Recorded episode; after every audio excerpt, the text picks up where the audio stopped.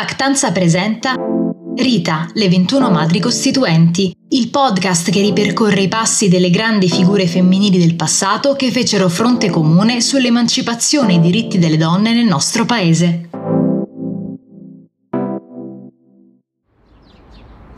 Per le strade di Torino, intorno al 1910, era possibile notare una bambina con sotto braccio dei giornali da portare alla madre, ma che si attardava ogni mattina sedendosi su una panchina intenta a imparare pian piano a leggere nomi pieni di storia e senza pensare a come un giorno anche lei sarebbe finita su quelle pagine. La bambina in questione è Teresa Noce, una delle madri costituenti elette il 2 giugno 1946. Nacque il 29 luglio 1900 da una famiglia molto povera. Il padre aveva abbandonato la madre costringendo lei il fratello maggiore a lavorare incessantemente fin da bambini. La piccola Teresa, infatti, dovette lasciare la scuola prima di ottenere la licenza elementare, mandando quindi in frantumi il sogno di diventare una maestra. A sei anni iniziò a consegnare il pane, fece la stiratrice, la sarta, l'operaia in un biscottificio e anche la tornitrice alla Fiat. E nonostante quella sua giovane vita fosse così sacrificata al lavoro e al sostentamento della famiglia, rimase comunque consapevole dell'importanza della conoscenza e del sapere. Tra un lavoro e l'altro continuò a studiare da autodidatta, leggendo continuamente qualsiasi cosa e ovunque, prendendo in affitto da un bancarelliere due libri a settimana. La sua voglia di cultura fu talmente grande che scriverà e pubblicherà romanzi, testi e discorsi, diventando una delle più prolifiche autrici del tempo. Il dedicarsi ininterrottamente al lavoro, seppur giovanissima, la fece scontrare a brutto muso con la mancanza di diritti cui erano sottoposti i lavoratori, ma soprattutto le lavoratrici undicenne iniziò a scendere in piazza per sostenere lo sciopero delle sarte nel 1911, le rivolte per il pane del 1917 e le proteste, sempre nello stesso anno, all'interno delle fabbriche difendendo le proprie compagne che venivano molestate dai padroni. A 17 anni si ritrovò completamente sola. La madre morì di malattia, mentre il fratello, che era aviatore, perì nella Grande Guerra. Cosa rimaneva a quella ragazzina così combattiva e conscia dei propri diritti, tanto da volerli condividere e pretendere dalla società? Basare la sua vita nel cercare di ottenerli quei diritti attraverso la lotta e la vita politica. Diciannovenne si iscrisse al Partito Socialista Italiano, dando vita con altri compagni al Circolo Giovanile Socialista Torinese di Porta Palazzo. In quelle file Teresa incontrò Luigi Longo, suo futuro marito, ingegnere e tra i fautori della nascita del Partito Comunista al Congresso di Livorno del 1921, di cui sarà un alto dirigente. Anche Teresa Noce parteciperà a quella fondazione. La coppia, nonostante fossero già nati due figli su tre, si sposerà ufficialmente nel 1926, ma senza il sostegno dei genitori di lui, poiché consideravano la futura nuora brutta, povera e comunista.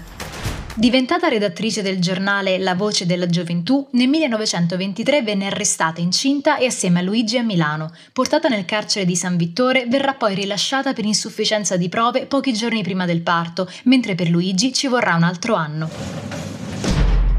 Resasi conto della pericolosità di rimanere in Italia, nel 1926 seguì immediatamente marito e figlio che si trovavano già a Mosca intraprendendo le vie della clandestinità. Oltre all'Unione Sovietica, la coppia andrà in Spagna per partecipare alla guerra civile, in Svizzera e a Parigi. Con il nome di Estella, Teresa, in totale autonomia dal marito, tornerà spesso clandestinamente in Italia per supportare la propaganda e l'attività antifascista. Nel 1931 promosse lo sciopero delle 2000 mondine braccianti del bolognese che chiedevano un salario più alto, per poi raggiungere il biellese per partecipare alle rivolte delle operaie tessili. Per questa sua irrefrenabile azione verrà anche soprannominata Madonna Tempesta. Allo scoppio della Seconda Guerra Mondiale, Teresa rimase a Parigi, dove tra il 1941 e il 1943 si legò alle azioni dei gruppi partigiani francesi, prendendo parte anche alla manodopera immigrata che faceva parte del Partito Comunista di Francia. Fino al 1945 attraverserà un periodo di arresti e trasferimenti in campi di lavoro che la metteranno psicologicamente a dura prova, scalfendola ma senza distruggerla. Nel 1940 sarà internata nel campo di Riucro e dopo essere tornata in libertà verrà deportata nel 1943 in Germania, prima nel campo di concentramento di Ravensbrück, poi a Olleschen in Cecoslovacchia, destinandola al lavoro forzato in una fabbrica di munizioni fino alla liberazione del campo da parte dell'esercito sovietico. Per il partito si occupò del settore tessile formato per il 75% da donne che per lo stesso lavoro percepivano dal 20 al 40% in meno del salario maschile e inquadrate nelle categorie inferiori anche come operaie, impiegate e maestre.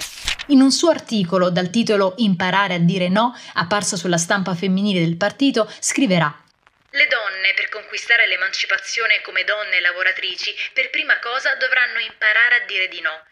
Dire di no ai maestri e ai genitori, dire di no ai padroni, dire di no al marito, dire di no ai compagni quando si è convinte di aver ragione. Bisogna battersi per le proprie opinioni, difenderle contro tutti e smettere di pensare che gli uomini, compagni o dirigenti, solo perché tali o di un gradino più in alto nella gerarchia, abbiano sempre ragione. Con 47.219 preferenze nella circoscrizione di Parma e Modena venne eletta all'Assemblea Costituente e insieme a Maria Federici, Angela Gotelli, Lina Merlin e Nilde Iotti fu nominata anche nella Commissione dei 75. Proprio lì, con le sue colleghe, lottò affinché all'interno dell'articolo 3, dove si parla del principio di uguaglianza, fosse inserita la locuzione senza distinzione di sesso, frase che gli uomini consideravano invece superflua.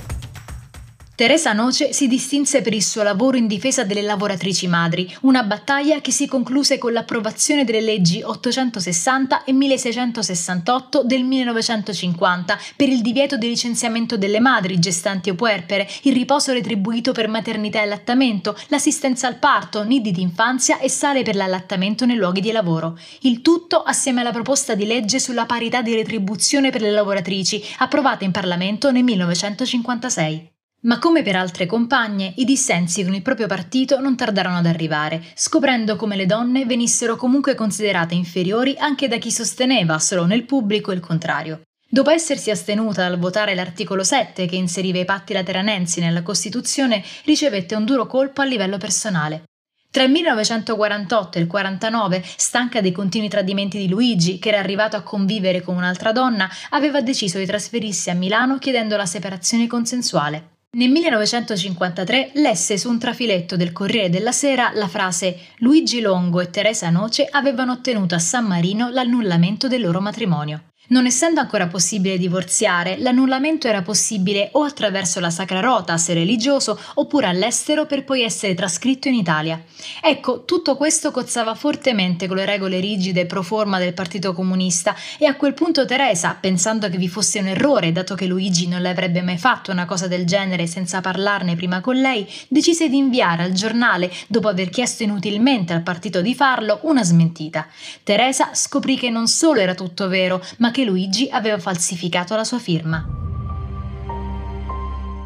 Cosa accadde? Il partito prese le difese di Luigi Longo, affermando come lei, invece, avesse agito nel tentativo di screditarlo, rendendo pubblica una faccenda del tutto privata, rischiando così di mettere in cattiva luce lo stesso partito che la espulse. Fu un trauma grave e doloroso più del carcere, più della deportazione, scriverà nella sua autobiografia. Da quel momento Teresa Noce non venne più candidata, eppure non abbandonò mai l'impegno di aiutare gli altri e le altre a ottenere sempre più diritti.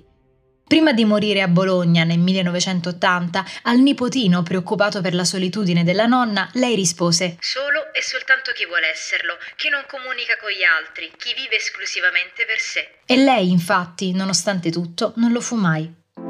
Termina questa puntata di Rita, le 21 madri costituenti. Io sono Caterina Caparello, vi ringrazio per l'ascolto e vi aspetto alla prossima grande figura femminile.